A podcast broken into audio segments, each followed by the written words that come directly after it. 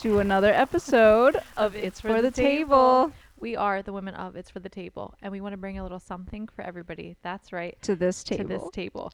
We're here to share our experiences as authentically as we would at a Sunday brunch with each other, unafraid to shine a light on topics otherwise kept in the dark. We're unapologetic, a little bit messy. but so ready to own our stories. So take an hour Take off your bra. if you're wearing one. Grab your drink of choice. We do have champagne again We today because do. this is a special occasion. Brr, brr, brr. and we'll be introducing that very shortly. All right, and let's be heard Together. In case you missed it, last week was episode 54, and it was all about are you tired or are you tired? I thought you were really just asking me if I'm tired. I'm like, why? What No, but are you? Yawn. So last week's episode was about how overworked we feel and how we are really bad at time management. And we honestly wanted to vent, and it was. Uh, I think it's been a couple. It's been like a tough month for us. mm-hmm. Yeah, and it's not. It's not fun. Tough year, tough life, Tough honestly. But um, if you've experienced, you know, situations where you uh, can't fit everything in your calendar, you don't have time for yourself, you got to stop and ask like what's really important, and that's something that we definitely had to do. It's definitely a good listen. It's something that everybody has obviously experienced after um, the pandemic. Now you know lightening up and things are opening, so definitely uh, uh, give that a listen. If you're not, you should be following us on social media. We are on TikTok, Instagram, and Twitter at It's for the Table. We have a Facebook page. Please like it. And if you're enjoying this podcast, share it with a friend. Give us a five star review. Was that good? That was a good intro. you answered your own question, kid. oh, well, can you answer it for me? Yes, that was perfect. So good. Thank you. Great job. So, for this week's episode, episode 55, we actually have a special guest. Isabella from Isa Media is here to join us. So she's actually a social media guru, I like to say. Mm. So um, the reason we brought her here is because, so I recently started my own business journey on my own, and it was really scary. And a big thing nowadays when it comes to being your own business or your own brand is marketing yourself. Mhm. And the way to do that nowadays in 2021 is all through social media. Mhm. I had no idea how the fuck to do that. And I ended up coming across a mutual like person that I was following on my social media and it was Isabella and her content was amazing and she would always post stories of herself and like these tutorials on reels or how to pose and she, her just energy was so bubbly and so like attractive i just like wanted to be her friend. So i randomly like reached out to her not knowing what would happen and now like we've i mean we're we're friends now she's my mentor uh, i have a social media presence now and we also have like three hour brunches which is really nice so please welcome isabella hi Hi. now I'm all shy. I'm I like, know, I was uh, I know, you were, like, voice? talking- I was like, I love talking go? about myself. yeah literally she said i love talking about myself so don't worry about it Oops. Um. Hi. welcome to the podcast Thank you. I'm a listener, so this Yes, is also she is. like She's a a, meta listener. moment. I love it. Cute. Um. But yeah, I'm happy to be here. yeah I- we're we're so excited to like pick your brain and just i mean i'm just so curious about like the journey of like how you got to where you're at today too which is i think very interesting i feel like you've gotten you've done a little bit of a roller coaster ride Mm. I'd love to hear about it as well as I'm sure the listeners because I this is my first time meeting you. I've only heard about you through Gabby and like her experience with you, mm-hmm. and she has could not say enough great things about you and all that you've done. She's like, I like wait till you meet her. Like her her, her energy is so infectious, and we're just Yeah. so in like I just can't recommend like powerful females paving their way enough. Like just like Yes. everybody's stories. Like that's the whole Snaps for point. we do- that. that's the whole point we do Powerful this females. podcast. So you know what I mean? It's just like hearing people's stories and sharing them for everyone else to hear. yeah So the floor is yours. tell us Ooh. about Well, yourself thank you, and I appreciate all the kind words. Um, no, so I currently do bilingual digital marketing. Mhm. Um, I focus specifically on like content marketing and social media. Uh, my love is Instagram and Facebook, mostly Instagram. Instagram Reels are my Mhm. thing, but taking it back. So I thought that I was going to go into journalism. Um, I wanted to be a journalist my whole life, like since sixth grade. Am I allowed to ask you how old you are?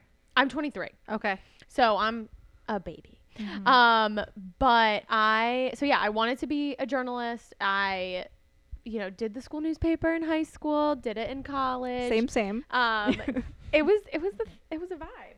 Um, and then in college, I went to Villanova University. I graduated in the middle of a pandemic, May 2020. wow. Um, and Congrats. that was. Congratulations. That's Yeah. so you're so fresh. Yes, yes. Fresh so that's that's part of the whole roller coaster. Is Right. like, what is life? What are we doing? Do we Oh, even honey. know? it's mm, it's not cute. So, anyhow, Mm-hmm. thought I wanted to go into journalism, so went to Villanova for communication, specialized in journalism, did all these wonderful internships, and like really thought I had it made. And so, my last internship senior year um, was at a magazine, and that turned into a job, which I'm so fortunate I had because Mm-hmm. most of my friends, class of 2020, no job still to this day. Like Right. some mm-hmm. are still searching. So and with the pandemic, like it's even ten times harder.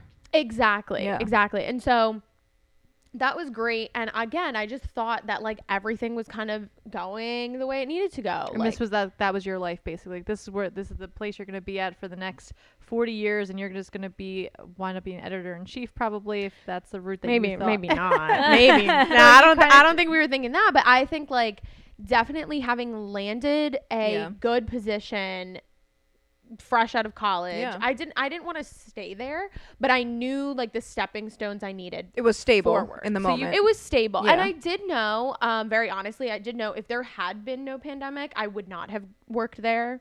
Um, that would have not been my first time, my Oh, my full time job. I would have, you know, branched out, gone to New York, gone to Miami, gone to LA. Like I would have definitely like explored. options. explored, thrown Yeah. myself out there. I had um, an informal offer from a previous internship that I did uh, in Rome. I'll talk about study abroad for days. I'm that girl who never got over it. So I had an offer from there. Like I would have really spread my wings, but Okay. I I kind of couldn't because of, of the pandemic. So Right. trash employment. We won't we won't say where it was, but um it just wasn't for me. And I was like, well, what what do I do? Um no other magazine is hiring, no other newspaper is hiring. Right. Usually if you want to go into the newspaper business or um, TV, anything, you take like the lowest of the low job. Yeah. and, then you work your way up. and you work your way up and you're or you have a with it. connection, which is also like Or you have a connection. The only way you get it. Exactly. And so it's like I was willing to do those things out of May of 2020. Much less willing when it was like how do I know that this is not just going to be the exact same thing that I'm living right now Mhm. Yeah. for even less pay and in the middle of the country in the middle of bumblefuck. Like w- right now I can live at home. I, I couldn't if I took some of these Right. these the few jobs that there were. And so correct me if I'm wrong. Journalism is an extremely hard industry to like get Yeah. into and make money in. Yeah. yeah yeah i mean it's it's hard because it's so um it's really villainized and i think even more so in the last four years like i remember in college like telling parents i was a tour guide and telling parents like oh i'm a journalism major and they'd be like oh good to know you're gonna be part of the fake news Cute. and, and I like and at the time I was like, I am a hardcore reporter. Mhm. What are you saying? Mhm. Um, and so, anywho, things started panning out. I was really looking for um, new positions, and I was like, what can I do? So I got a podcast producing position, but that wasn't going to be enough to like leave. Mhm. And I was like, okay, well, I could do some social media management on the side. A big part of my role with the magazine was social media.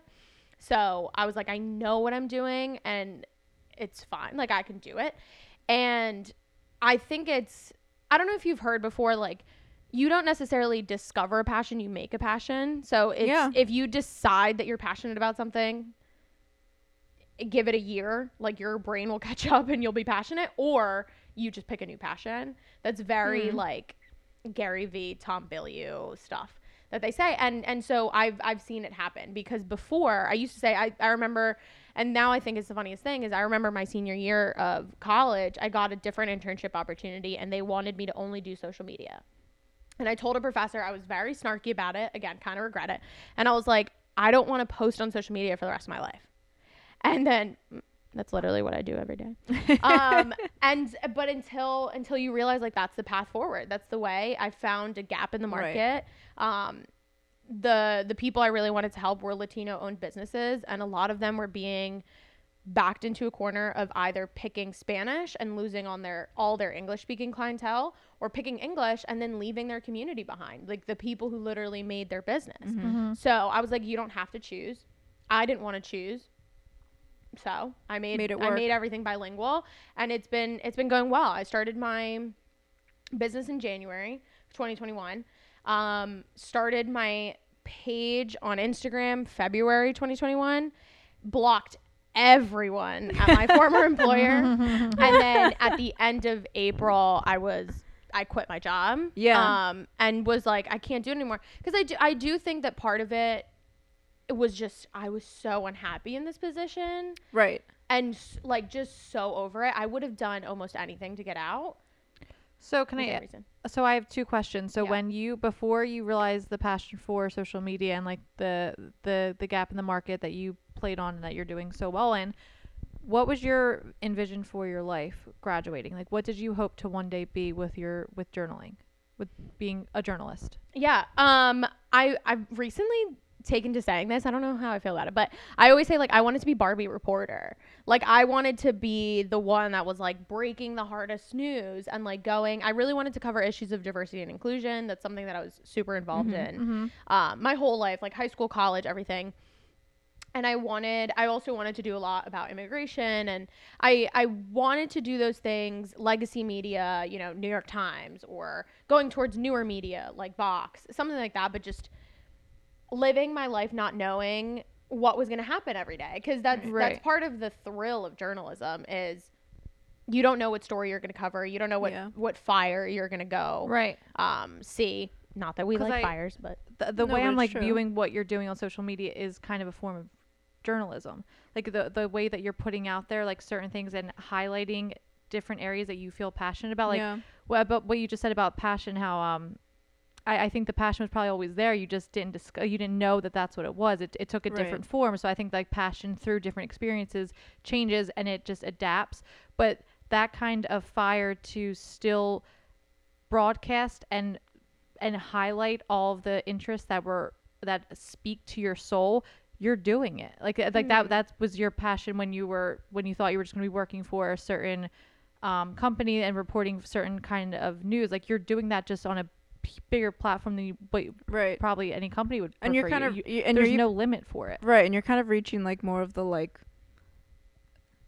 the how, how do I say it? like not the the like the smaller uh, audience, I guess, because like when you're reporting for for a media company, media companies are huge, right? They're corporations, and and now what you do, like Alyssa said, you're it's a new type of journalism where you're helping the people that usually aren't seen, which are the small business owners, which are the small brands, which are the people that are just trying to make it. You know, mm-hmm. whether it you know whether it's something that it's their their passion and their brand or a business that they're trying to build right yeah which I think the best part about social media is that you can talk about anything with no background in what like you can just do whatever you want on social media the the area is just so large to do whatever you want maybe that like scares a couple people like oh like I don't know if I can do this or say this on social Yeah. media like I don't know what people are going to think but it's like the platform is there it's I guess like finding the way to make an income off of it because like you still Mhm. need to live like I could go on social media every day and go live and right talk right about everything that makes a passion, but I still have to go to work. So like Yeah. the Right. fact that you're like turning this into an, a legitimate career and like you're a business is yeah ten out of ten. So I wouldn't the while I agree, I still wouldn't call it journalism though. I do think that there are some like ethical standards to to hold to and I I, I think that breaking away from journalism, I'm much more it's opinion based, it's personality based, mm-hmm. which wouldn't have been there as a reporter, mm-hmm. which then, you know, can get into the conversation of like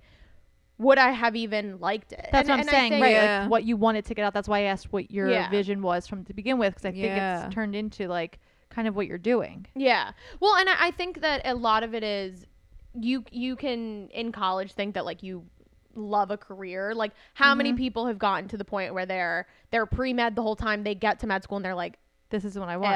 Yeah. Right. So and and it could have it could have definitely been that. Um and I, I do I do love being a personality. I do love kind of showing off who I am, which I wouldn't have gotten to do as a journalist, but it's still completely different and I do feel that difference. Like I was I was having a conversation earlier in the week of like will there be a path for me to come back to journalism? Like is that Mhm. Yeah. is that a possibility? Is that something I want to keep open? Um what is what would that look like? Right. So I do still think there's a big distinction. There's a lot of overlap and I think a lot Yeah. of media companies need better social media to reach who they are. Oh my God, yeah. But there's still like I'm informing people and Mm-hmm. that's part of it, but the the nature of it, the way that I would be doing it wouldn't be it. And I, I think what's interesting is I never wanted to do TV. I never Mm-hmm. wanted to be a reporter. I wanted to be like a, a TV reporter, broadcaster. I wanted to do writing, which was so funny because, again, maybe it was the company I was working for. When it came down to me writing something for them, I would procrastinate till the last minute, which you, you cannot do Mm. when that is your job. Oh, it's just very telling. Uh, yeah, yeah, I was it. just gonna. It's very telling. Yeah. and it was like I would Wow. We We all know that the, feeling. till Oh, the yeah. last minute, and it was it was interesting things, but I was like, mm, Right. no. Um. Well, and- So Yeah. real quick, what you just said it's it's very telling. You can't hide that feeling. So a reason why I specifically like really wanted you on the podcast was because I related so much to you, and I think Alyssa would too, in a sense where earlier you were saying how like when you were at the job that you were at, the publication that you were at, you just felt that you just did it just wasn't for you. You felt that you weren't happy there. Mhm. But there are so many people that will push that feeling till the very, very edge until they break down, which I know personally I have done the past corporate job that I was at where I was just like, no, no, no, I just have to fight this. I have to keep going. This is like what, this is what I need to do. This is a job. This is, this is, this is, this is how you make a living. Mm-hmm. And I think that's really telling because I remember when we were talking personally the last time we saw each other, I loved how you spoke about your parents and how your parents Mhm. have their own business. And your parents were actually the ones pushing you to be like, start something on your own, leave, do Mhm. something for yourself, which is so crazy because that you usually don't grow up in an environment like that where like for me like my parents have worked corporate all their life the Yeah. second they came to the US and they got their you know their visa their working permit they were like we have you know you, you got to make it in in in the world you got to do what you got to do to to make money and and climb the rank and it's like I heard it from you and I was like wow like I imagine having Mm-hmm. parents that raised me that were like and I'm not saying that my parents didn't raise me the right way but it's just it's a different perspective Yeah. on like what could have been and you're getting that perspective so early Cor- in life exactly. so early in your career Yeah. that like there there's no one like you don't have like a no one to support other than yourself like you can fail if if you need to fail like there's Mhm. no pressure to yeah. succeed and to do all these things like obviously you want to succeed but you can do it on your own i guess free will like and like your parent and like knowing your parents have are supporting you behind that is yeah. fucking huge. Yeah. Yeah that, it, huge. I- it's an uh, incredible privilege to have and i think it's it's super interesting because going back to like what i thought was going to be um, i would always tell them i was like my goal is to be you know top reporter at the new york times or top reporter at the washington post whatever. Right. dream big. And they were like why would you want to work for someone else? And i'm like you don't get it. Like this is the top of my industry. And they were like why are you in someone else's industry mm-hmm. and I would always kind of fight back. And, and it was so interesting because I would kind of always say that, like, no, it's all good. And to them, to everyone else, entrepreneurship is the is the like black sheep, is the oh my god, what would you do? right To my especially to my dad, corporate was like the ugh, Mm-hmm. you're gonna be that person. Right. Right. the one the complete like right opposite of what everyone Right. else thinks. And and yeah, like they it's just they non-traditional completely non-traditional and and especially my dad from like a very early on was like he says this with love no shade to anyone in corporate but he's like you're too smart to be in corporate you're too smart to be building someone else's dreams when you could be building your own Mm-hmm. and and it's things like you know the I don't know if you follow any of like the hustle Instagrams, um, but a lot of them will be like, you know, I'd rather work 18 hours a day for myself than than 40 hours a week for someone else. And while we believe in rest in this house, um, like that that whole idea is something that they always kind of said and I was like, "Oh no, no, like I'm going to do corporate." And I don't I don't really know where that came from. yeah I went to a private school, maybe it came from trying to Well, it's be like everything else in society telling Yeah. you that's what you should be doing. Right, like your that's what- parents are like the like one percentage of- right, yeah right, and and right. so um, but with them like they were they were super chill and and as soon as I kind of said like I'm not happy at my job. My mom was like, "Okay, find another job." She wasn't she didn't jump straight to entrepreneurship, but my dad was like, "Cool, what business are you going to start?" He was so just your like, "What are you parents have their own business. so they they're they're divorced. They have been since I was like 4. Okay. Um, but so my mom is an accountant. So we got we got to the U.S. My mom and I and my sister got to the U.S. in twenty in two thousand two, okay. And so you know very like immigrant struggle Mhm. story of you. She had a. a education in Colombia she couldn't come and and do that here she had to work whatever odd job was working until um, she finally now can be an accountant um, that's what she studied. So she's an accountant. She's a tax preparer. She's working to get her CPA because, like, there's weird credit hours that you need with Mhm. that. Yeah. But so now she has her own place to do taxes Mhm. and she has a business partner and they do their own thing. So I started seeing her when I was in college, like seeing her, she's like if if I don't want to go into the office until 10, I don't have to. Mhm. Right. Who's going to tell me otherwise? My dad is in Florida, so the the situation's a little different um in terms of what's possible, but same thing. He came a couple years later. Um he was in Florida. He odd jobs, doing whatever he could, got into as a lot of Latino men coming to the Mhm. US do, found opportunities in construction. Yep. And found his opportunities in construction, worked and his main goal was I'm going to learn what I can and I'm going to do this for myself. So Mhm. over time he started building his own um, construction, like remodeling company, and that's what he's been doing in Okay. Florida. But he's also like the guy who he's the stereotypical entrepreneur that like you tell him an idea and he's like write that down, write that down. That's the next business. That's the next business we're gonna start. And um, and then it it really rubs off on people. Like I have two, I have two older brothers and an older sister, and the two older brothers who are in Florida, both have their own businesses. Um, one of them decided to forego college because he was like, whatever I'll learn in a business school, I can learn for a lot less starting my own business. Mhm. And he wouldn't have been able to do that if my dad wasn't supportive of it. Right. Like Like there he was didn't have that perspective growing up. Like that Right. is like that's crazy. Like, I can't Yeah. imagine. there Yeah. was there was no one forcing him and like it's it's really weird and, and i've had this conversation with him before like i think coming from a philadelphia like northeast perspective and coming from the prep school that i went to i was like what do you mean you're not going to go to college like Yeah. Mm-hmm. college is like what you what you do and he was like thousand percent. he was like yeah. no Yeah, like if I ever told my dad that, my dad would be like, "What do you mean? I first I came to this country for an education for you and your sister to Mhm. become something.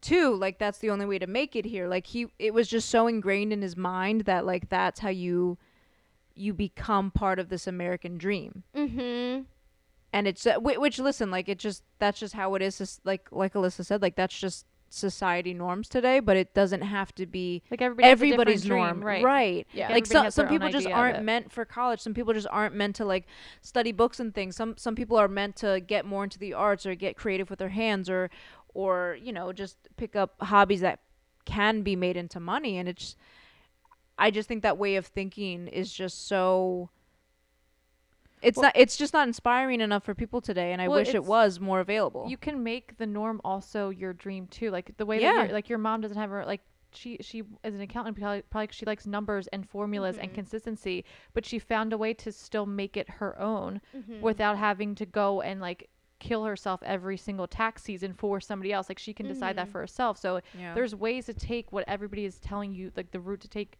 your own. Like you can still adjust it and make it adapt to your lifestyle and it be your version of your dream. yeah Yeah, and I think a lot of it is also like uh playing the hand you're dealt.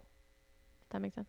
Um of like for my mom, a lot of finding her own opportunity was like without a CPA, it was very hard for her to find other opportunity. Without perfect English, it was very hard for her to find Yeah. opportunity. And so she for a long time worked for a Latino owned um, accounting firm and like all this stuff and it was great, but she was like this is not it. Like Mhm. going into the office at 7:30 and Mhm. leaving at 8 p.m. like is not it Right. yeah um but a lot of it she she kind of learned that i have a complicated relationship with the word hustle but she learned that hustle from also having to you know clean houses or Right. having to just find money where Right, money is- totally. does not exist But I think that like there's a I think people's idea of like entrepreneurship too is just someone starting their own business or creating that new software that is for that new app. Like it can it out of could- thin air. it, it, on, right, out of Yeah. like that. So or like that only creatives can be r- or- entrepreneurs. Right. exactly, right. That's or what I or that to. you also had a lot of money just to the side that you decided to like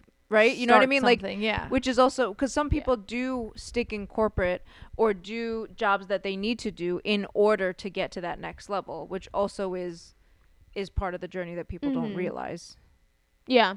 Yeah, and and I think that there's there's a lot of different entry points to entrepreneurship and there's a lot of I think the the past couple months like couple year and a half of the pandemic has shown a lot of people that like working from home is nice Mhm. or getting to set your own price is very nice. yeah Getting to have work life balance and work life balance is interesting when you're an entrepreneur because it's like it's you or you right. Yeah. but just just being able to be like i don't want to work for $13 an hour Right. for someone i hate Mm-hmm. um and and that's been that's been a big part of it of just like being able to say that i mean also being able to i live at home like if i fail i'm still gonna eat which is a Mhm. very different situation than a lot of people right and even um just mentality wise like i i'm willing to put myself out there willing to put myself on social media and like say whatever i need to say Mm-hmm. um to make things uh work but um it's because i kind of i have this safety net that a lot of people don't have um and that my my parents didn't have so they kind of showed me the way. Like don't get me wrong it's not like they're you know multi-million entrepreneurs. They're especially my dad sometimes is still struggling. Mhm. but it's just that is that mentality Mhm. um of you can do it. If and if also i think the other thing is people get really married to the first thing they start like the first business to start. And i've always it's always kind of been a thing like hey you tried it for three four years maybe not even that. You tried it for way less and you hated it Like you're allowed to just pick up and, and go change like Mhm. pick up and start without another business explanation, without like a, a real reason. If you just don't feel it, like this is your path, like you can just change it or Right. stop. Like there's so many other avenues to life that it just it's so crazy that we get so like hung up on the Right. one path that like oh my god i'm gonna ruin my whole life if i don't stick to this career or go or get this degree Yeah. or yeah i'm just Yeah, and, and with social media, like I something that I I tell clients is like I don't care what your business is, I don't care what your interest is, I don't care how weird you think you are, because everyone thinks that they're weird and they're everyone like, oh thinks oh my they're the only one that does this Yeah, I they're like, oh my god, I'm the not. only there are other people that also have not watched Game of Thrones or that eat ketchup with their fucking sandwiches. and so you're not the only one of anything. if you start posting if you start posting it, like you will you will find your people. Like Mm-hmm. the internet is this vast place that like obviously comes with its toxicity and its complications, but like somebody's going to follow you.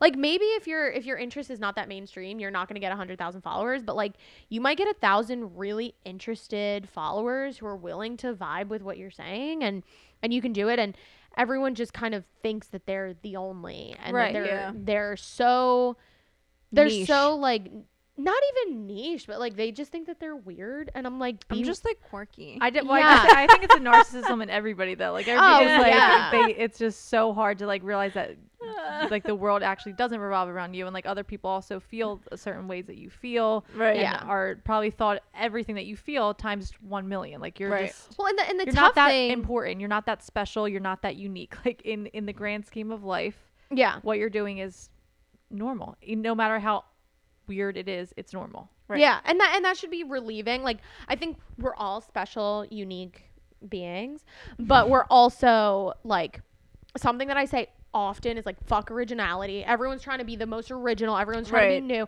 I'm like, mm, you barely have to. Or they're like, if I can't be original, I've got to be the best. And I'm like, honestly, if you're like semi original and semi okay, but you have perfect timing, Mm-hmm. um okay like it'll blow up sometimes we don't know what these algorithms like Yeah. um unfortunately that means that sometimes the original creator doesn't get the credit like tiktok we've seen a lot of issues Yeah. of yeah. of- Copying. especially like white creators copying black creators and like Yeah. the black creator got 10 views and the white creator who copied the exact same dance got like the 1 million Mhm. and the sponsorships and whatever but still like a lot of this is luck a lot of it is just doing it with enough energy, like believing believing in what you do.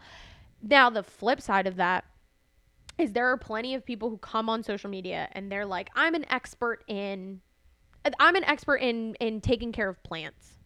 And there are people who actually like go to school to be experts in taking care of plants and stuff like that. And they're just in there and they're like, What is my qualification? I have 10 plants in my Mhm. bedroom and they're all alive.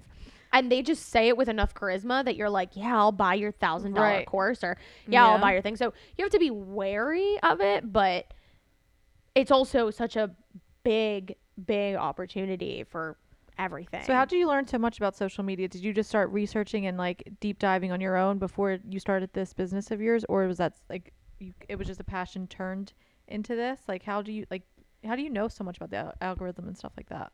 Well, I think so. It's a combination of things. One, you didn't go to um, school for this, correct? So we see social media stuff like in communication. Okay. Um, and we see like how to market things in communication, just part of the curriculum. Um, but we also see a lot of other really random things. Mm-hmm. Um, be a comm major, guys. Everyone shits on comm majors. Like, a comm major can pivot to do anything because we're just thought we're just taught how to talk about it. Like, and that's that's literally what you need Mm-hmm. you to also do. went to a really good school. yes, I love A- a Villanova. very, very good. school. Villanova was messy at times, but it was we appreciate it now. Hindsight being twenty twenty. But um with that, um we saw a little bit of it. I my senior project was in it, like things like that. Then at the place that I was at, the magazine, I was doing all of their social media, all their Twitter, Facebook, Instagram. Um, thankfully, they never made me do TikTok for them, but um, so I was seeing a lot of strategies with them and taking a more bland lifestyle brand and trying to make that work. Um, having a personal brand, which is more what I have, is a lot easier. Mm-hmm. Um, but so I started doing that. I had to do research for that position anyway.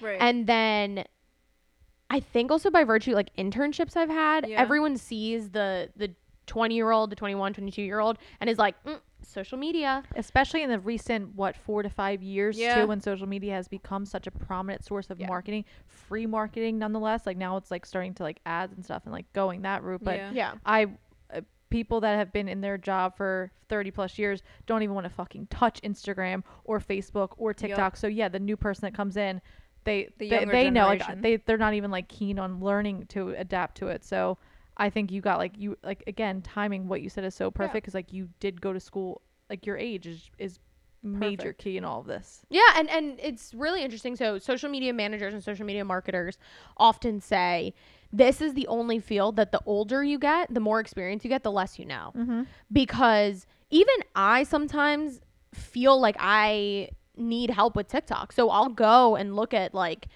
what's going on with someone younger or I'll look at someone who's like a TikTok specialist. And it's why it, it's why each social media transitions into an older people's social media is because there's always going to be something new. Like you as a 16 year old don't want to be on the platform that your 25 year old sister's on and your 45 year old mom's on. right um and much less on the platform that like your 70 year old grandma's on. So there has to be something new. yeah. And with that evolution, you just have to know how to adapt. Like you have to know how to roll with the punches. Like even Yeah. even on the platforms, like Reels was something that's stressful and is super stressful for a lot of people. If you know how to hack it and you're willing to look like a fool the first couple times, Yeah.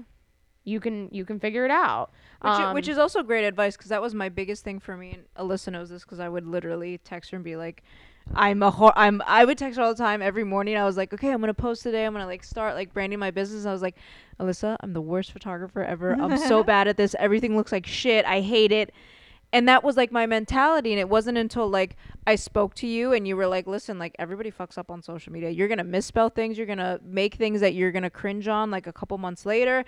There are things that you'll post that you photograph the that first maybe. episode of the podcast i can't even uh, I know. I- You're so you're shit. so right. Delete it. Also, It's- nobody it's but there listens. has to be a first of everything yeah Exactly. to And start anything Right. This is and such a also every and everyone's doing it. I That's the know. thing. And it goes back to what you said. Like everyone's trying to be like, But in the oh, moment, the, like original, the best. Like you're I'm just quirky. doing the best you can do. You just Yeah. realize that you get better when you keep doing something. Yes. And but I think that the nature so 100% and I love the again on the hustle Instagrams that I hate follow. Um they always say like the first step to greatness is being terrible at something. And you're like "Mm, You're like, right, shut the fuck up, but you're also like, yeah. yeah. you're right. And so I th- I think just just being willing to do it. Also just kind of touching on what you were saying earlier. Like you're not it, think of okay, so let me backtrack. The average person on on Instagram today follows at least 500 accounts. And with the algorithm and stuff, you're probably seeing about like 100 of those if if each one were to post every day. So if you fuck up on your post, one, people probably didn't notice, and two, if they notice, they forgot three posts later. Yeah. They don't they don't have the mental capacity to think about you like that. Right. They're already they're Um, basically thinking Also, about you're not you're not like Chrissy Teigen or like Ariana Grande or Joe Biden that has Right. like Pe- how many million followers, like, you're just not that. But even if you were, like, yes, I mean, with them, yeah, some scandal might pop out. Like, Twitter, everyone might be outraged. But then, like, three days later, like, our attention span, unfortunately, is just so short. yeah. But fortunately for us, like, you Mhm. can experiment. Yeah. That doesn't mean that I'm going to go out there and, like, say some wild shit. Yeah. But right. within you don't want to cancel yourself. Right. Like, within reason.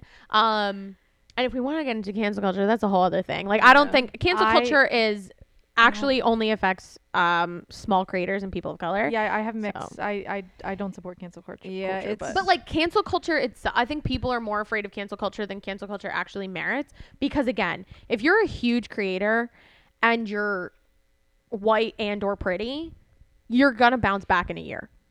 And people are gonna buy your shit no matter what. Because exactly like how many times have people tried to cancel the Kardashians?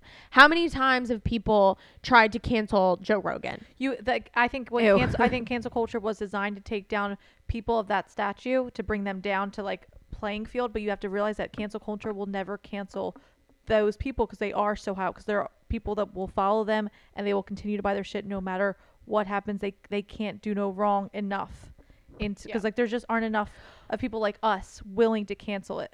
Well, so you and- wind up canceling the people. and it's also like um, that's not the goal either right like the, the goal is we can we can call it whatever we want we can change the name to whatever it is call in culture call out culture whatever i mean it's it ultimately comes down to accountability Mhm. Yeah. and um being able to be held accountable but typically the people who do not bounce back from cancel culture are people of color or are queer people or are minoritized people and they're the ones who actually suffer but the people complaining and like bitching about cancel culture are the are the people who are never actually going to get canceled Mm. and so it's just a lot of times I have such issues with these big platforms being like, "Oh my god, cancel culture," when it, they're going to bounce back Yeah. what we can what we can have is accountability culture and say like hey yeah that person doing that really fucked up thing should be if there's legal consequences should face those legal consequences if there's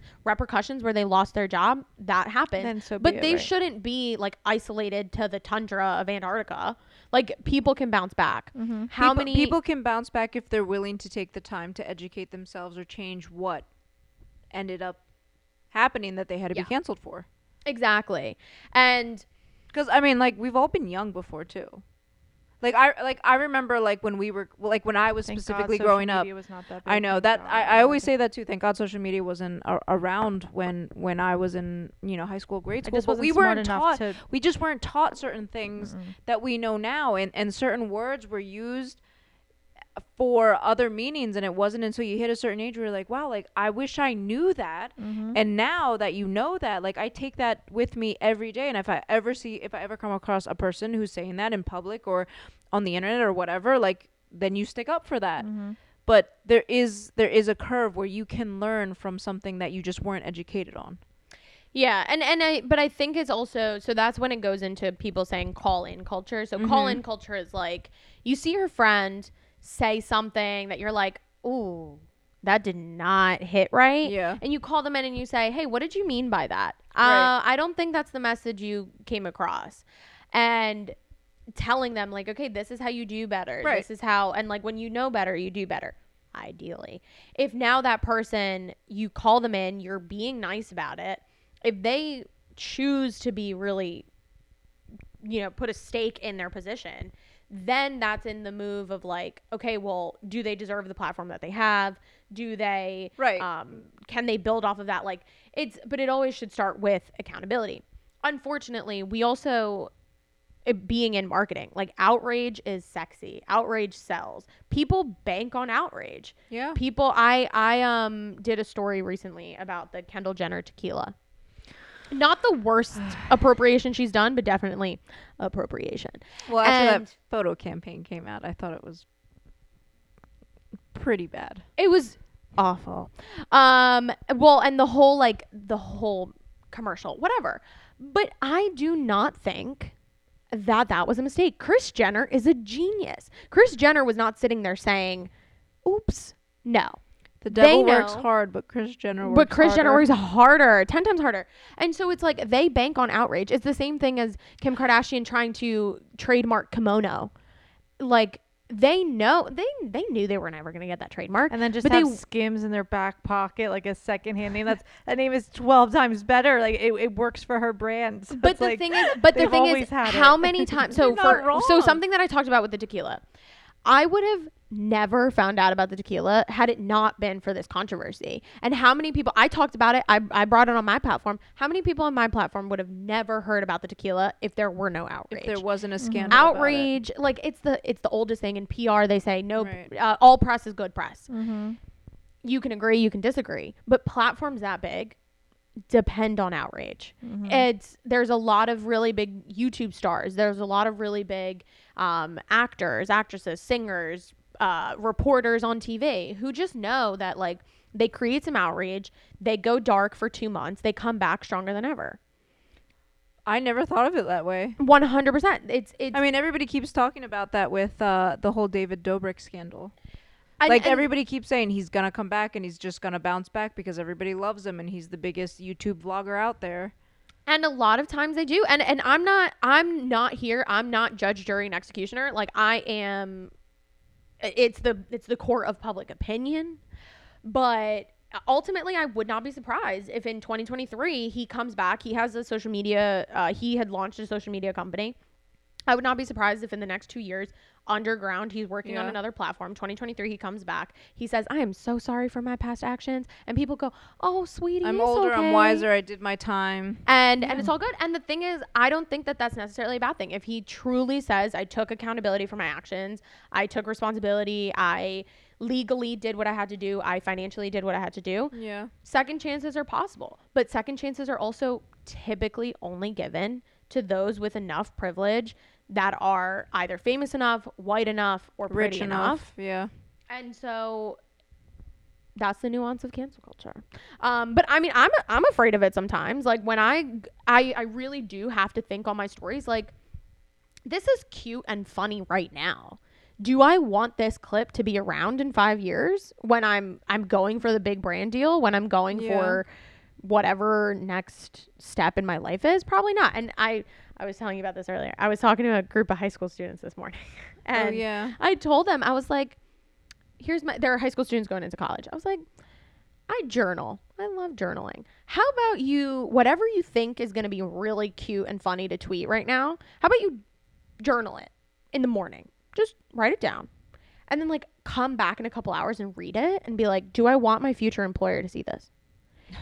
And really think about it. Will they do it? Probably not. They're going to tweet it anyway Yeah, But, 100% like- gonna tweet it. it's just they're definitely gonna tweet it and and or um snap it or put it on a story or But your words are gonna be in the back of the mo- their mind maybe when they like grow up in a couple years and they like start to like enter the real world and see how things like affect like you, there'll be a voice in the back of their head be like, damn, I couldn't change what I tweeted Right. then. I can change what I tweet now, and what I put out there now. So yeah. I mean, it's not all lost, but I think this younger generation is just, rightfully so. They were born into it. They have to put everything out there. eh, Like they are like open fucking wounds to the Yeah. world. And we were grew up like right in the middle of it, so like we can put ourselves out there. But I, I can also be okay if I'm not out there. Like I can be okay if I go a couple days without posting on social media. I don't feel like the need to post. Whereas like Right. my younger sister, I don't know if she could. She could go without Snapchat for a couple hours. Like mm-hmm. so, Right. like I and and it's tough i mean for for me so i'm to some considered a, a millennial gen z cusp I relate to a lot of millennial things because all of my siblings are so significantly older. Yeah. But like, let's be real, I'm Gen Z.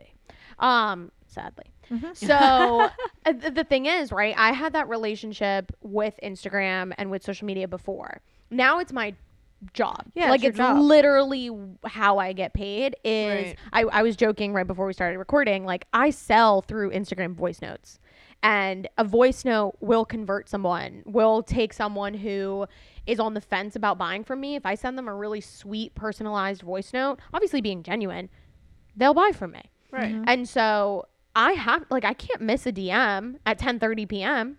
Yeah. It's that's that's you know Just the same way Gabby can't miss an email from a client. Like just like Yeah. exactly, it's and a it's just form. But unfortunately, with email, you're not gonna get sucked into a TikTok hole. You're not gonna get sucked into a Reels hole. Right now, I don't know if y'all have seen this. The backyardigans are trending on TikTok Why?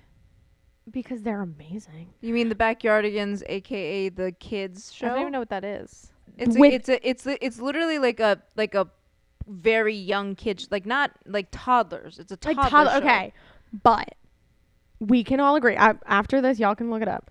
The Backyardigans soundtrack slaps.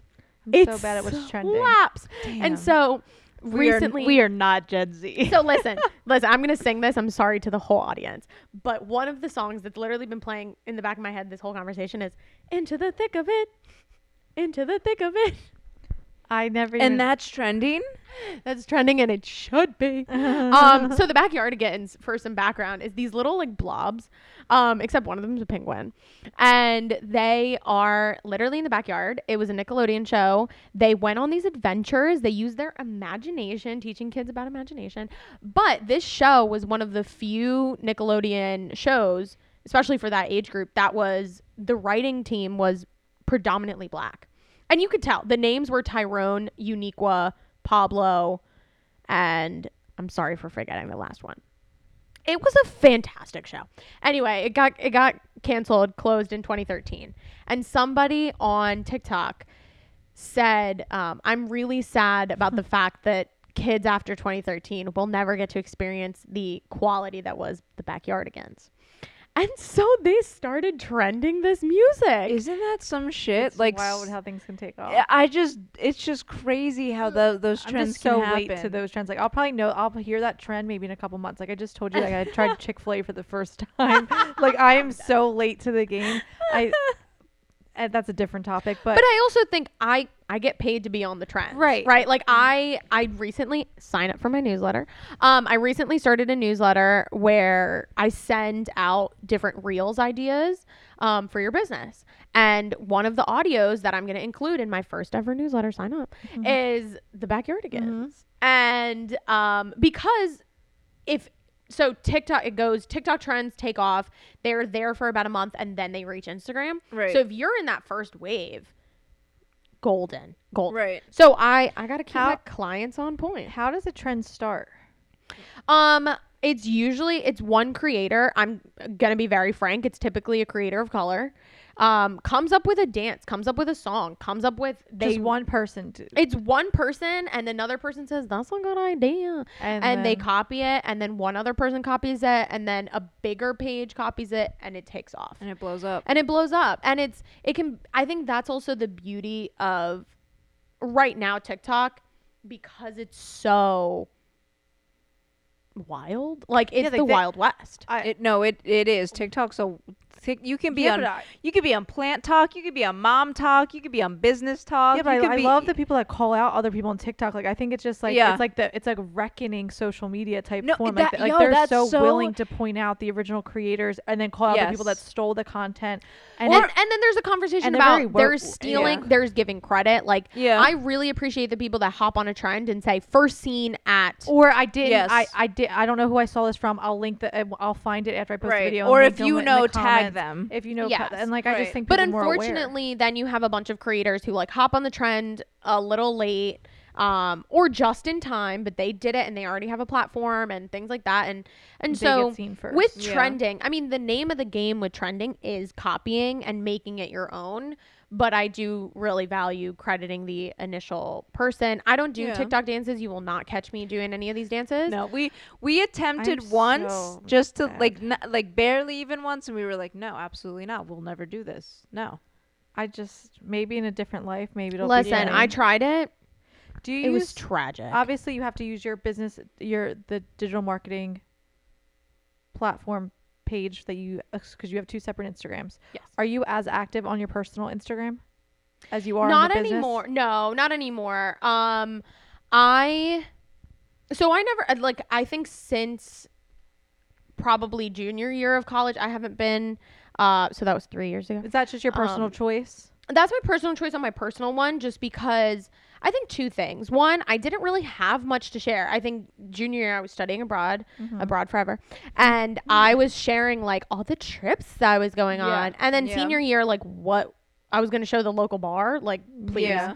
um, couldn't do that. Mhm. And then I think over time we've all experienced this on our personal pages. We accumulate people like our former coworkers, our Yeah. family, our friends, and we can't be as free because of the expectations that they have on us. I also just like felt weird hopping on stories and being like, "Hey guys, I'm going to do XYZ today." Because it's a bunch of people who are like, "We don't care." And that's fine. I respect that they don't care because that's not what they're there for. Right. Um, and then so I actually started way before I started my business page. I started a book page because I really wanted to share my love for reading and um, oh, you share books on. uh, yeah. And so it's it's a bookstagram. Um, and love Bookstagram. Bookstagram has its own culture. Bookstagram is a Yeah. wild place, and you can be on on Bookstagram that's like all romance novels, and their reels are fire. Um, or you can be on mystery, or I'm a big memoir person. I'm a memoir and like fiction that has a lot of social commentary kind of person. So that was what my page was about. And I started my Bookstagram because I wanted to read more Latino authors and the best way to do that, I wanted to share. I didn't want to just read it and be like, cool. Mm-hmm. So I wanted to talk about it and I, I made a really great community there. I still have that page. And actually on there was you were asking about like how I learned about social media. I experimented a lot on there because I had to have good aesthetics. I couldn't just talk about the book. Like But I you had also to, had like no expectation. Like nobody was like holding you No accountable for it, expectations. like who cares? the captions were gross. like if I looked uh, looking back Cringe. on, uh, cringe. Or I was like, or "Oh, how, how TikTok says cheugy. Is anybody on that Ew. cheugy trend? no, I didn't know that was a thing. We're gonna pretend that didn't happen. Wait, Um, it's true. cut that out. Cut Oh, that wait, out. that's no. Cut it uh, out. No, that is in right now. Everybody's saying that cheugy is like cringy. Cheugy. Who? Yeah, it's the new word cheugy. never heard of that. Okay. I don't like it. Um, All right. So I guess Thumbs I'm on the only trend. but Great. you're the only trendy one here. Cool. Um, Cool, but cool, anyway, cool. so on that, I learned a lot about hashtagging, proper hashtagging. You couldn't just put hashtag book. what? What were we gonna do? You had to do like niche hashtagging, which I do now for clients. But I learned that on Bookstagram. yeah, you, I you taught me that. You Yeah. literally taught me that. I'm exactly, so and I taught. I talked about I my first reels. I literally teach a reels course now. Isa Good Reels. Sign up for June. Um, but I teach a class that I learned how to do reels. I actually didn't have TikTok at the time. I learned how to do reels because I wanted to talk about books. And so, how do you make books funny and Interesting. and interesting to a wide group of people? And I would do like monthly wrap ups on there. I was reading a lot in 2020. Um, since June, uh, sorry, since January, I've slowed down and I only do audiobooks now. But um, still, I, I still talk about them and and all these things. So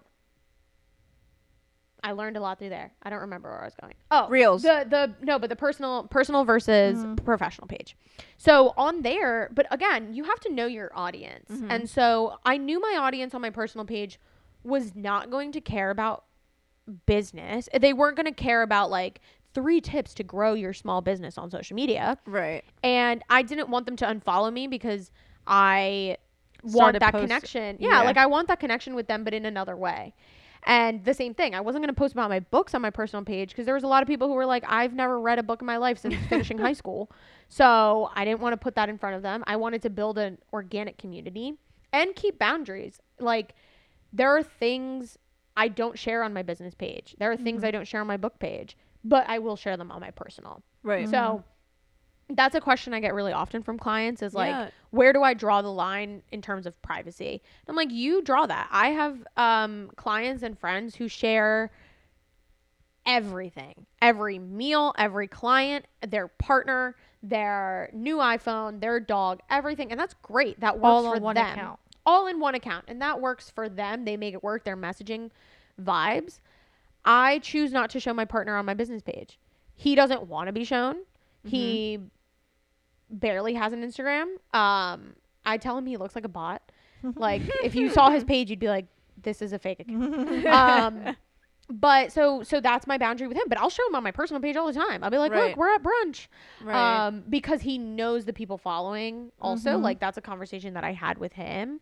Um, that's a conversation that like all of you out in the audience um, should be having with your partners, your kids, your Yeah. friends. Is like, do you want to be on my business page? Because not everyone does. Like the people who follow me on my business page, I don't really know them. Mm-hmm. And also, I don't think that my partner is relevant to my business. Correct. To right. other Right. people, their partner is relevant to their business. right. And and that's that's their choice, but they have to it has to be an active choice. It can't be like, "Oops, I shared them. Now I don't want to share them." Right. You know, Right. like think think about these things. right. And so that's why I have my my separate pages. I'm not posting on all three of them every single day. Right. I only post on my I post on my business page six six days a week, um, both in English and in Spanish. So sometimes it's multiple days. Actual post, or does that include stories? Actual posts. Okay. So I'm in my stories every day of the week, and I'm in post in feed posts six. six days a week. Um, that's because I my business is social media. If you're someone whose business is not social media, you can get away with less, Right. um, as long as the quality's there. Right. But if you can do more, do more. Mm-hmm. um with and that's so that's Instagram. With Facebook, it really depends on what audience you're going for. I think Facebook groups are amazing. Like Facebook groups are where it's at. No one really posts in their feed anymore, but like get a good group. Like look up where you live and do blah blah blah township group. The mess is there. it's fantastic. But it's also great for selling. Mm-hmm. Um if you're someone and you're like, "Hey, I'm a I'm a babysitter in Bucks County." You'll get a job in a minute. yeah. Yeah. Um, and then with TikTok, TikTok algorithm, like if you're not feeding it two to three times a day, like you're not gonna go viral. Ew. Feeding it. I know, it's literally a feeding it. monster. TikTok It's is a it. TikTok It's- is it's a, a wild monster. monster. Twitter. So I actually had to delete my Twitter. Um, it's out there, but I had to delete my Twitter because I was becoming such a negative person. I was like a Twitter's nasty nuts. person because of Twitter. Yeah, Twitter's Twitter's wild. Um, I, I think I, I became a more informed person because of Twitter, but I also became like a really irritable person. So I Right. chose to delete that, and I don't have a business Twitter. Um, that's a lie. I have a business Twitter because you should always uh, secure your handles Mm-hmm. across all platforms. Ah, I see. You don't want anyone to like pretend to be you on a different platform, Right. but I don't post on it. Hmm. Um, as my business, I used to post as my personal, Yeah. and um, that was really important. Twitter was really important to me as a journalist because you were breaking Every news. everybody Twitter gets their first yeah. Twitter yeah you you break news on Twitter. yeah. Yeah. When You it comes to news, you don't you don't turn on right. channel three to watch it. You go on Twitter to see what's You go on happening. Twitter. Right. One hundred percent. I actually remember. This is like complete side note. So, um, there was a there was a shooting scare on Villanova's campus, and it was the beginning of my fresh of my senior year, and I got the alerts and I got I was on campus at the time. I got the alerts. I I put them on my Twitter. I was like, "Hey, anybody on here?" Like hashtag um Villanova. hashtag Villanova so that everyone would see it. And like news stations were literally contacting me like, "Hey, are you okay? Are you still there? Is there? Um, Is there anything? are you you still there?" and like the other time that that happened was there was I was a washed up alum and I was following a bunch of people on Instagram and they were posting on their stories that there were there was a party happening on um, where the freshmen live and it was during COVID and there were a lot of people without masks. So I screen recorded the story and I said, "Do you I have your permission to repost this?" And they said, "Yeah, that's fine." I posted it on my Twitter.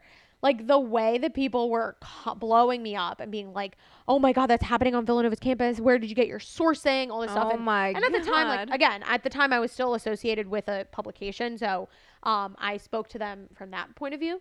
But Twitter is where you break news. Yeah. Yeah, for sure. Twitter as like a business is a beast. Like unless you're funny, You have to be so funny and you so have to be self-deprecating. So funny. and just be so, so funny. so true. So self-deprecating. I- so self-deprecating. No one like no one's trying to be a poser on Twitter. yeah. right. Like fake fake people on Twitter will get Exposed. called Annihilated. out, destroyed. destroyed. So I had to step away.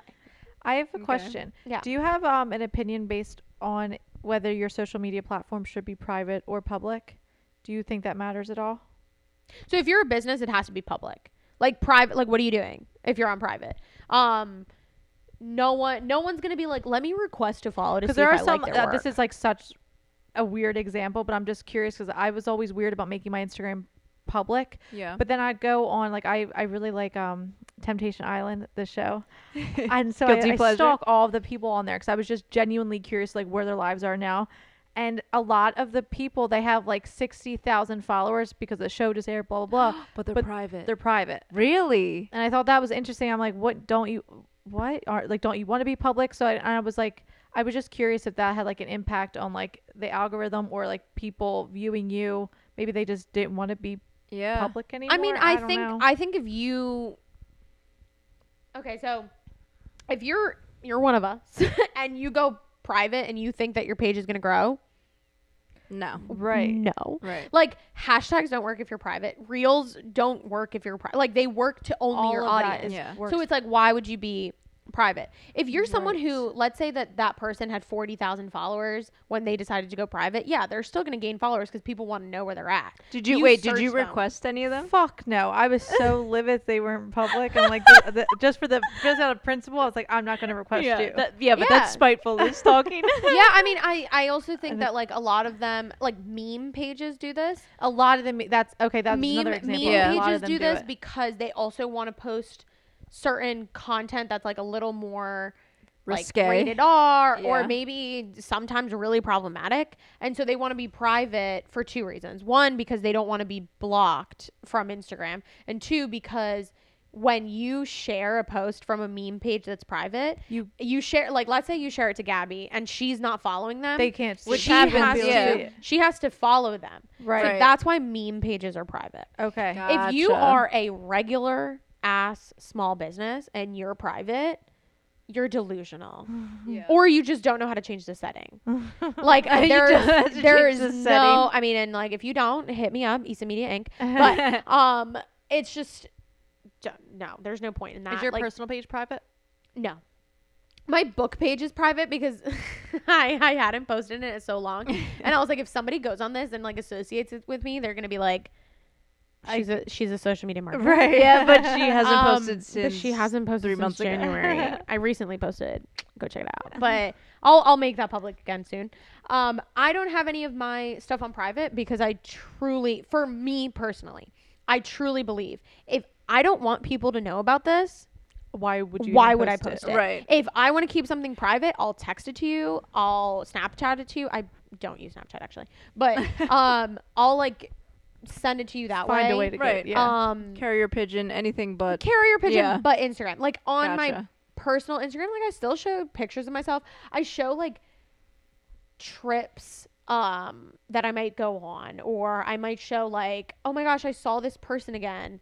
And I want to showcase that because I know that a lot of people in my personal life are going to care. Yeah. right. No one's going to care about my business, but I want to keep that's fine keeping that public. yeah.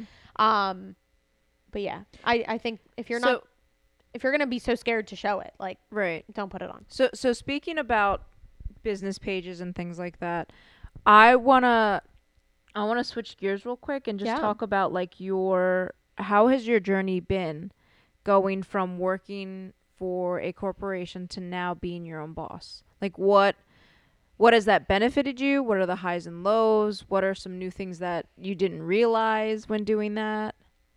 Yeah, I recently had a post. Um, I love to share my my journey. So one of the biggest things I tell people is storytelling is is Mhm. king, which you need to do more of. I know. Um, but I I, I recently was saying like I had and because of what my parents told me all those things like I had these huge fantasies about like being my own boss and like nobody can tell me what the fuck to do and like I can wake up at noon if I want to Right. And then I was like waking up at like not noon but like 10 and I was like oh shit like half the day's gone Right. like what's Yeah. happening Literally. um, and so I think I think the biggest thing. So I left my corporate job on April 27th. Um, we're about to come up on that on that month anniversary, and I was like, oh, it's it's a vibe. Like I can go to brunch and Yeah. spend three hours there. On a I can. weekday. I got addicted to Project Makeover. It's a game on your phone. Um, it's like a mix between Candy Crush and like a makeover uh, app, like home decor oh, makeover that's thing. dangerous. It was amazing. Don't download it. um, but if you, if Project Makeover is listening and you want to sponsor me, let me know. Um, but and like, sponsor us too. yes, exactly. But so I got addicted to that. I think pro- like time management. Unfortunately, I haven't listened to the last episode yet. Well, we have no time tips on management- time management. So Time yeah, it was just a like I, I was like not figuring it out. I kept lying to myself and being like, "Oh, it's because I was so used to working Ugh. after five o'clock that, or, or like on my business that like I can only now work after five o'clock." And I think, I think a lot of it ended up being fear. I think a lot of it ended up being like, "Oh, it's me or me." Like, Yeah, 'cause nobody's it- texting it's- you telling you what to do, right. Or like there's no, No. deadline you have to Right. necessarily Or meet. or like or or at the end of the day, if something happens, it's not like oh, it's it, it's a team effort. Now we all got to pick up the slack, or oh, it's on the Mhm. name of the corporation that I'm working for. Like it's, you. and and especially with like personal brand, obviously like Isa is a nickname for Isabella. Like this brand is you. me, and so n- money doesn't get made. That's my fault. Like Yes. m- a post goes wrong. That's my fault. Right. And I think that that does bring a lot of anxiety. That brings a lot of fear. And Yeah. so I was pushing a lot of that off. I was pushing off finishing my website. I was pushing off um, reaching out to clients that I knew I wanted to close, but I was like, oh, closing them is going to be hard. Right. You're not the only um, person I've heard this from. Like people starting No, their and- business. Yeah. Gabby, I mean, I I literally Carly. will cry to Alyssa and be like, I, "This is the hardest thing but the I've ever had to initial, like. I think the initial The start initial- to it it's the first month. So I, I posted about it, right? And this is why you need to storytell in your in your post is I posted about it and the amount of people who said, "Hey, I've been on this entrepreneur journey for a year now, 3 years now, whatever." And that first month is a bitch. Like you Yeah. don't know what you're doing. You are really caught up. Like I think we're all caught up in the Instagram fantasy of being your own boss. Mhm. And you Yeah. think that it's going to be beaches and that you're going to be sleeping in and that you're going to be taking long walks with your dogs. And then no one tells you you're also sitting on the floor Googling how to send like a professional email. Like I Mhm. just started, I, I mentioned this earlier, I just started my newsletter. I had to figure out like there's a lot of legal stuff with newsletters. Yeah. No one tells you that. No one tells you Mhm. that you have to call people and scrounge up change to hire a lawyer. Like it's it's stuff like that. And so that first month is is going from fantasy world of fuck corporate, I just want to leave Yeah. to oh, it's just me. Yeah. It's just me all day every day. and all the stuff that you need. I like when I left my corporate position, I left because I thought I wanted to do makeup. So I went to makeup school and yeah. thought I was going to be this YouTube guru, uh, makeup artist, freelance makeup artist. And then I think I dropped. It was like all that was in my savings at the time was like eleven hundred bucks. I dropped it all on makeup for different skin colors. So I had everything, and I had a plethora of Yeah. of every kind of fucking makeup piece that I could use with brushes. And I had all this shit. And I'm like, I don't know what to do with any of this. I'm like, I don't like. It was just so scary. Yeah, you, I'm like, no one yeah. teaches you how to land a client. No one teaches you um, how to price yourself. Like that's one of Yeah. that's been one of my biggest struggles. Is like how Yeah. do I make it market accessible, but also benefit for you. benefit like To where worth my making time. money. that's yeah. still Where I'm my worth that's my money. still my biggest struggle. And you, And, and it, and it, it all comes down to confidence too. Like you always like put yourself down as well. Like it's like a it's like a mind game. You're like nobody's gonna want me if I'm this. If the, I'm on correct. this number. Correct. Well, and- and a friend. Okay, so a friend of mine. Um, I th- I'm also very blessed to have like other entrepreneurs in my life outside Yeah. of my family, and a lot of women specifically. And I was having a conversation with one of them who's been in it for about two years now, and she was very like she's a straight shooter like she was very real with me. And she's like i think you're still in the phase where you think this is fucking easy. You think that being an entrepreneur is the uh, easy way out. She's like no dude. Like and, and she was very straightforward and she and i kept saying um, i love working with new entrepreneurs or people Yeah. who are new to social media. And i that i wanted that to be my only wheelhouse like new entrepreneurs. And she was like why new entrepreneurs and i was like because i like them and she's like that's not a good enough reason why and i kept saying like oh because i can really help them blah blah, blah. and she's like I- love her. She was very straightforward. And she was like, "Do you feel comfortable working with seasoned entrepreneurs, people who are more than a year into their business?" And I said, "Maybe." And she was like, "Why don't you?" And I'm like, "Oh, I don't know. Like, I just think that they maybe don't need me." And she was like, "Do you feel like a fraud?" Yeah, And because like, because in your mind you're like they know more than me. Right. And and like she just cut straight to the chase. And she was like, Yeah. she was like, "Just admit it. You feel like a fraud when you work with someone who's further along than you." A, And I a- was a like- thousand percent. I was like, "Oh shit." That would have took you about eight therapy sessions. And I know. I told her I was like, And "Girl, can you can you bill me because yeah, for real. and and so she and and that's the thing. Like that's the value of having friends who are in this. And she's in she's in a similar industry to me, but like slightly different. And right. um, she's someone I I'm sometimes afraid to outsource or delegate because I'm like, I don't I like I could save those two hundred dollars. mm-hmm. And she's like, no, your time is worth more than that. Like she's very, she pushes me very much to delegate, and so I appreciate her. Her name is Nia, socially savvy Nia, I love and that name. um, That's so right, cute. she's so cute.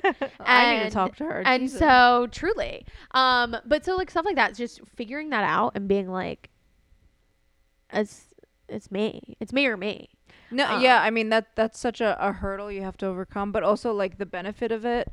Um and even I, I relate this to my personal business, but even to like the podcast too. Like you grind and you work really hard on it and sometimes it, it becomes harder than the corporate job you were at. Yeah, But the benefit is that it's it's your idea, it's your brand, it's it's what you want to be represented versus being represented for somebody else yeah, and that's what i've realized most recently. Like right now i'm still in this like i've been i've been blessed to be active for about like very active you know because of the pandemic for about six to seven months now which is great but it's also like i'm being thrown into the wolves right now where i'm just like trying to like okay how do i balance out a, a calendar? How do i time manage? Like i mean when you're your own your own brand. You're you're the photographer the creative director the accountant the the human resources the assistant the the, editor. administrator the But editor. It's all these things and you're like wow I, I don't know how to balance it yet. But then you're like but i'm going to take the time to figure it out on my own because it's something that is met th- that is something that is going to benefit my future that i want for myself and that means something to me. Versus when i was comfortable at my corporate job and i was just like i'm just collecting a paycheck just to collect it. Like i would just be like i'm comfortable i'm making a lot of money but i'm not happy but hey i'm comfortable with the money yeah. but now it's like it's just it's a different mindset so I and and with that, like with you having to be every single role, is that with corporate, like you can hide behind so many other people. But you like entrepreneurs, and I hated when people would say this to me before because I was like, I got, but it's like your own shit, like your traumas, your worthiness or lack of worthiness that you feel inside of yourself, your confidence, all of that is going to directly affect your business. When you're in corporate, there's like five rungs before Yeah. a client. So you like your sense of worthiness, who cares? You got the work done, it's all good. Somebody's going to check it for you. Like if you don't feel worthy of charging more, you're not going to charge more. If Yeah. you don't if you feel like um one of my big like I guess triggers, whatever, like is I associate success with overwhelm.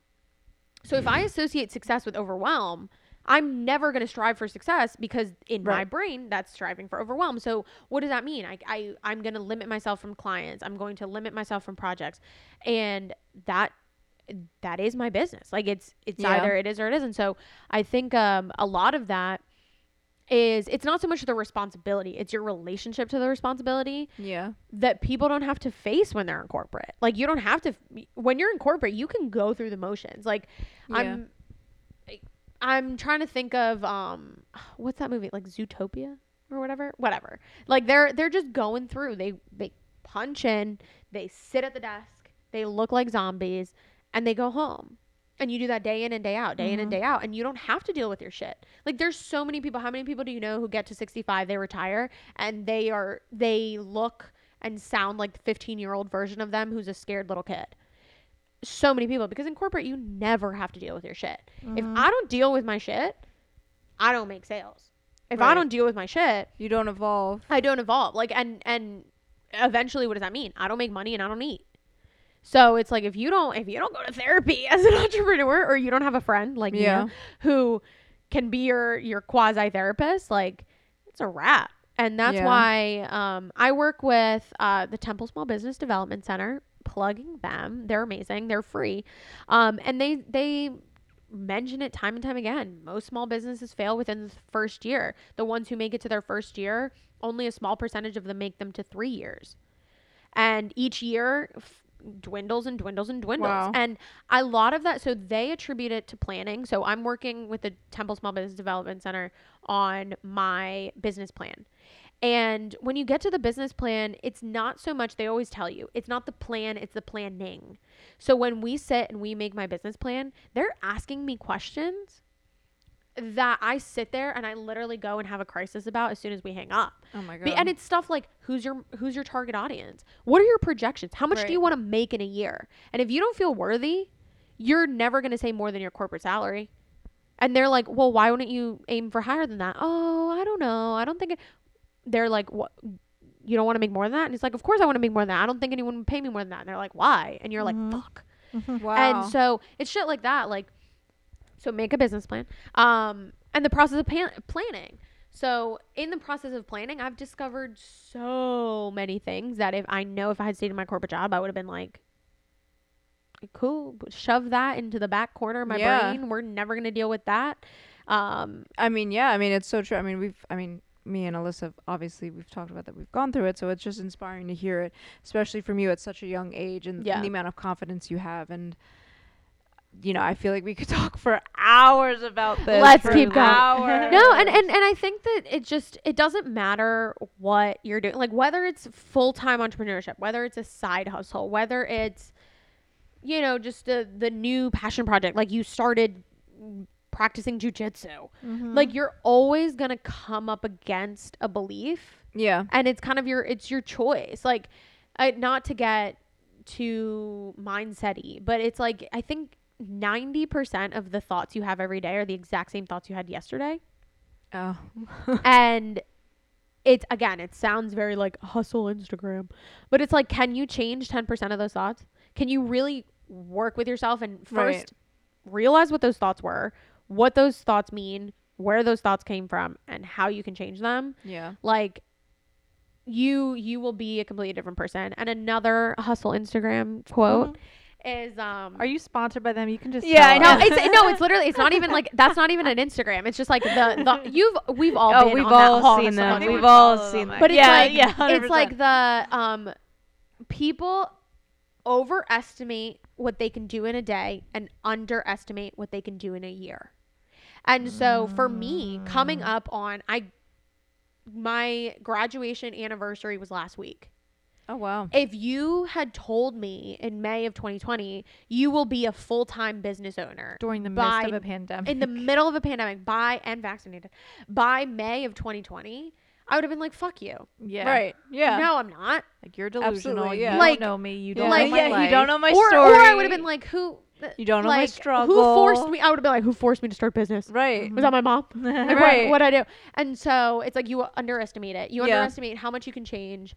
Um, but you overestimate. Like this morning, I was like, I'm gonna set up. I I love ClickUp. It's like a project management system. And I was like, before the podcast, I'm between the presentation and the podcast, I'm gonna set up all my ClickUp boards. I didn't even open ClickUp today. um, bullshit. And so I went to Target and I couldn't find the sunscreen I wanted, whatever. And so it's like stuff like that. But then in a year, a year is just made up of all of those like Little moments. half-ass days Right. Yeah. um, that you got to plan out and you got to face and you got to be like, am I worthy? Yeah. Um, do I So feel true? and and like and and I, I think it's so funny, right? Like when you when you messaged me and you were like, "Can I can I work with you?" I was like, I'm, "I have to make up a service." I was like, I didn't have a service. You yet. didn't. Oh like God, I that's had I had my workshop set and I knew that I wanted to start doing strategy calls. And but nothing had pushed me to do it yet. Hi, I, it's so me. so then you wrote I and you were like you. you were like, How can I work with you? And I was like, Uh, I was like, fuck. I pulled up five websites of people who were in the exact same industry with me. I averaged all of their prices and I was like, that's what we're gonna go for. bet, bet, bet, bet, bet. I mean, it obviously worked out because, like, I was yeah, telling the both of you. Right, and, And then and now we're making connections. And now you're here, and like it's Yeah. just. And uh, Gabby's Instagram is is is amazing now. Like, she like puts Thank herself you, I out needed there. that. how'd you makes how'd you reels. how'd you feel after our our sesh? No, I mean, li- I, like I said, I mean, I I found Isabella through our mutual social media platforms, and I reached out to her because I knew I needed help, and th- I also think that's another thing, like mm. admitting that you need help, especially as a small business owner. Like, oh, I can do it all by myself. I knew I couldn't fucking do that, and I needed somebody to like hold my hand through it. I have so much confidence now posting social media. I'm like, okay, I know I know what to post and how to post. I know that everything needs to have, you know, not so much of like a full purpose, but you you want it to feel authentic. Mm. And you don't want to be original or quirky, but it just like it has to be you. And like I don't I don't really have the anxiety as much anymore. What I what I need to do better at that I know is time management and planning that out, which we've talked about, but but I just feel so much more comfort- comfortable and confident about doing it, knowing that like it's my page, it represents me, it's who I am, it's my work. If people don't like it, then they can unfollow me. But it's mm-hmm. also it's also I've seen how how much I've learned from posting certain things, using certain hashtags, using reels, how much like interactions Well, and clients have you people been getting because that that too? I, I can't it, it's it's fucking wild especially this past week i had so many new clients that i had to work with that listen i'm blessed to be so busy but it is it there are times where it's exhausting i'm like oh, i don't know what i'm fucking doing but it's just amazing because it that only happened because of my social media because people would and i would every time i have a new client i ask them how did you find me oh social media i go i uh i put on instagram philly photographer or or I looked up this and and I and I came across this post that you did or this reel and I'm like fuck it really works. Mhm. It's one thing to make your Instagram look good, right? And like follow like the trend that's going, but then when you see how it actually works and it makes you money is a whole different ball game. Do you have any tips of how to be how to have like a more aesthetically looking Instagram? don't like you don't need an aesthetic instagram um maybe maybe if you're an influencer but i've i've worked with influencers and honestly like the amount of people so if you look on your in on your analytics um you can see uh, profile visits versus reach and most of the time your profile visits are pretty low and so no one is actually looking at your grid the way you look at your right grid. right, right So as long as it's decent, like as long as it doesn't look like a little kid made it. Like I thought you had to put so much emphasis on that. That's so interesting. No, to- no, and and um, I mean, watch your colors. So like, have a couple set brand colors, especially if you're working on Canva. Canva is the holy grail. Yeah, I- Um, we're pros at Yeah, it. we oh love God, Canva. Canva, bro. We fuck like with as Canva long as hard. you pick Our like whole Instagram. pick Yeah. like two uh, general rule of thumb pick like two or three decent looking colors a, a light a medium and a dark you're good and then make sure that you are using you pick two fonts like a serious one and a cute one. And then um use those for your canva graphics. For your regular pictures just like be yourself. Mhm. and then as long as like that's okay you're fine. No one needs the the perfectly curated like people who worry about like having the you know that grid that alternates? It's like one um graphic and one picture one graphic Yeah. one picture one Uh, graphic yeah. one picture like okay if that makes you feel good sure but if if you are gonna stop yourself from posting because it's gonna fuck up your feed That's a whole different you're ballgame. you're you've lost. Like no one cares about the feed. People care about the value. Keep, People care about what Mm. you're sharing. People care about the story you're telling. Oh my god, I, my I had a Instagram live today, um, and I talked about people have come to me and said no one engages with my post.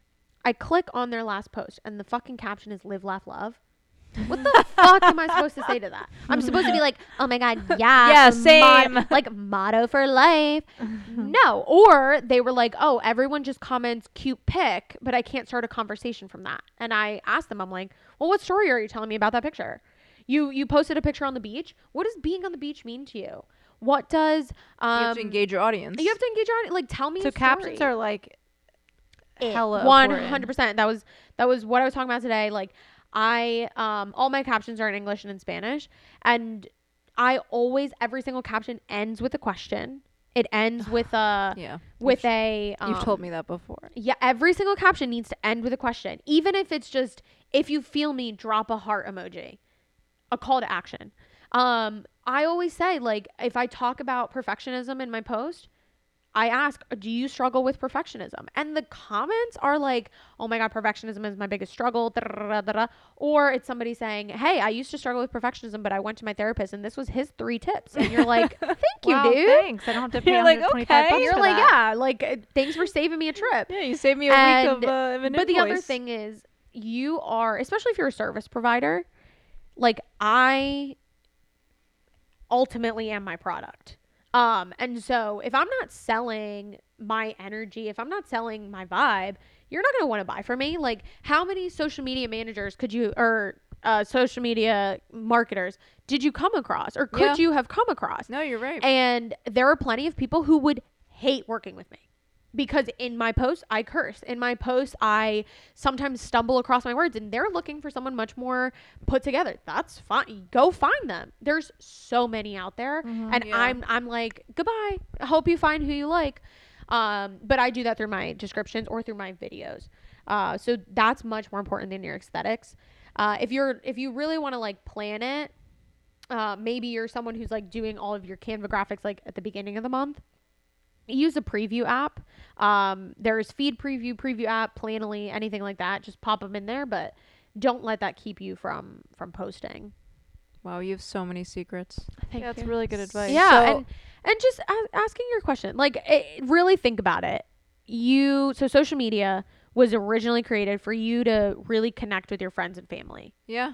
And so make people feel like they're your bestie. Make people feel like they they're sitting on the couch with us having some champagne um and and connecting cuz no one like I don't care if I see you on the beach like that's great, but oh, okay. Like what am I going to say? Yeah. No, you're right. So right. So or or before we got together, right? Like you could post f- amazing, phenomenal photos. Most of the time, people don't need you to be the best photographer. They need you to be the photographer that they can imagine you to be on their special day.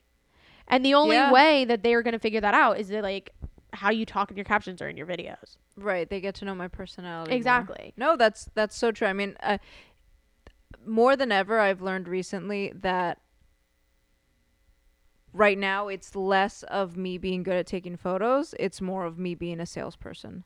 Yeah. How do I market myself? How do I make myself attractive to people in a way where like they're willing to work with me because they accept my personality or how I work, which is great, you know? And and I think that's another way to um to be your own business is you get to decide who you want to work with which is same with you you get to decide who your clients are and you get to decide you know where you put your your time and effort into certain people which is awesome that you couldn't do in a, a private company or a Yeah. corporation which is awesome fire early and fire fast. Like Wow. fire your your clients like if y- if the vibe is off after the first Oh, meeting, after the first meeting just be like, "Hey, I do not think this is going to be a great fit."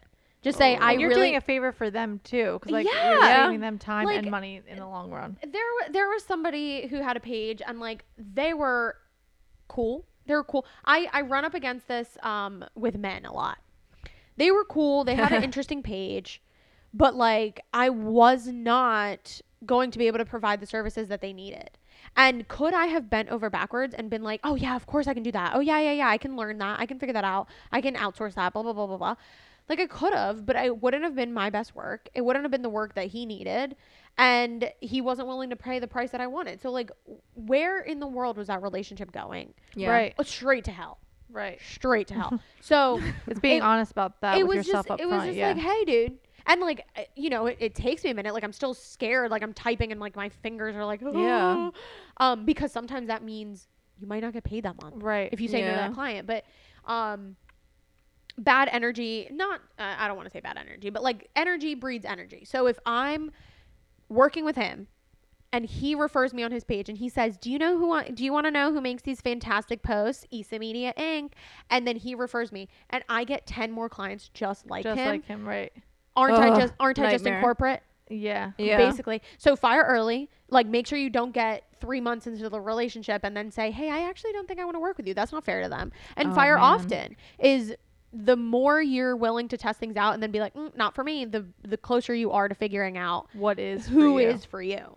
I think that is a phenomenal point. I think I that was It works for relationships great. too. It works. Yeah, you can And in all to in all many areas of settings, in all Um, settings. Like I said, we could go on about this for hours. I think you gave so many phenomenal tips and just like I guess like the way like your perspective on life is like very positive and it's also just I guess um it's like straight to the point kind of. It, it- it's like relatable, it's real, it's it's genuine, it's authentic. Yeah. And I just thank you for sharing all of that with us. Of course. Um, we obviously brought you to the table this week. We were so excited. I, I couldn't wait to meet you and to hear all that you had to say. Do you have any, like, I guess, like last minute tips that you would like to initially share with the audience before we wrap this up? yeah. Do you have anything to bring to the table? I mean, you just brought so much to the table. Like, I I feel, know. like, I feel greedy for asking for anything oh more. my god, no. But like, I- what's, I guess, your go-to tip? I, experimentation, like being very comfortable with Mm.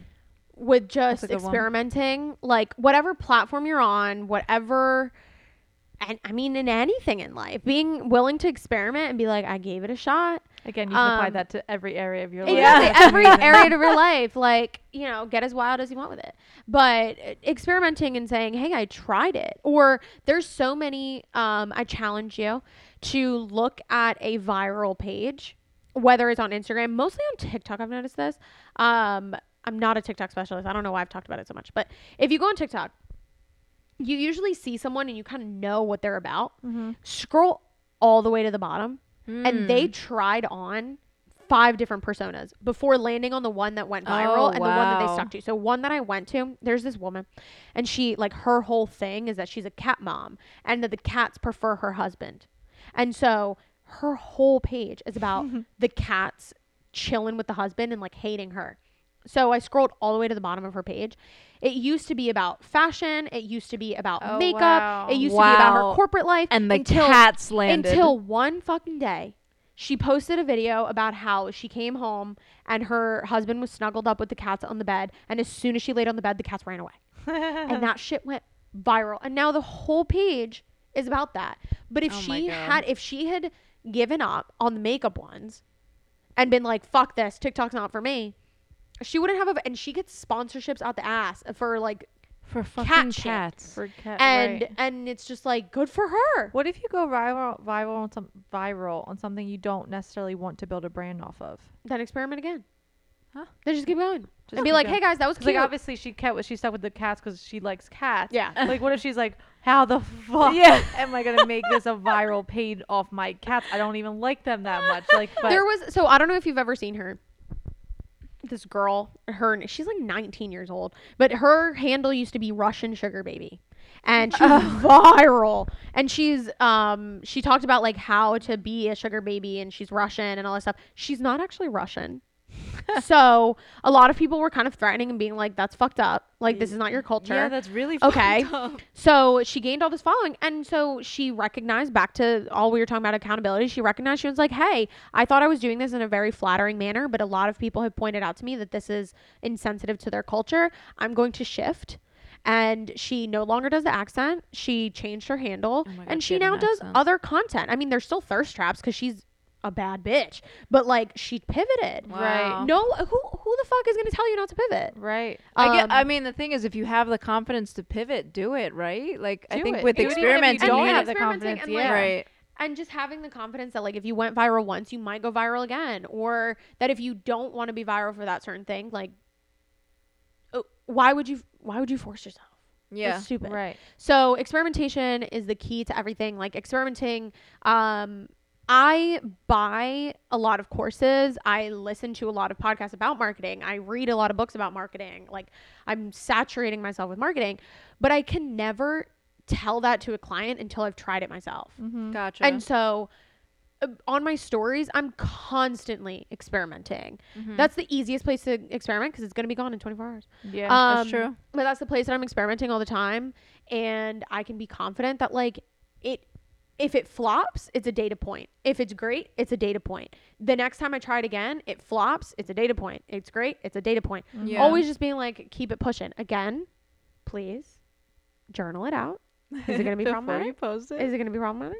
Are you mm-hmm. are you gonna regret this in five Think years? twice. Yeah, like experiment doesn't mean go buck wild. Yeah, and say Right. like what like yeah. I but it, but also but also experiment and I think I think for me if I had never experimented in social media like would I maybe still be at this corporate job or would I have just found the exact replica of that corporate job at a different company Mhm. Yeah. um it works for that it works for relationships it works for whatever just just try it out and um It's also important to note that when you try something out, it doesn't necessarily kill whatever you were finished trying. Like it, you, so you're trying out this, you tried out the new business, and you're like, um, I want to start this entrepreneurial Mm-hmm. lifestyle. You can always, at any point, go back to corporate life if that's where you see yourself. Like you don't have to just like Yeah. completely exile it out forever. It's trying it. When it doesn't serve you, you move on, and you keep moving on, and then you assess all that you tried, and you're like, where, where do I see myself? yeah yeah. And and so many people I remember um this sticks out to me is like I was in high school. I had to go to uh, like a PT place for my ankle. And for some reason I was talking to the woman on the bike next to me and I told her that I was um I, I was in the school newspaper and that like journalism was my dream and all this stuff. And she told me she was like, "Oh, that's so funny. I studied journalism when I was in college too, and I was a journalist for about five years, and then I did this for about five years, and then I did this other thing for about 5 mm-hmm. years, and then I did this other thing for about ten, and now I do this." And I don't remember exactly what she said, and I remember being naive in high school and being like, "Oh my god, she can't. She like doesn't stick to anything." and now I'm like.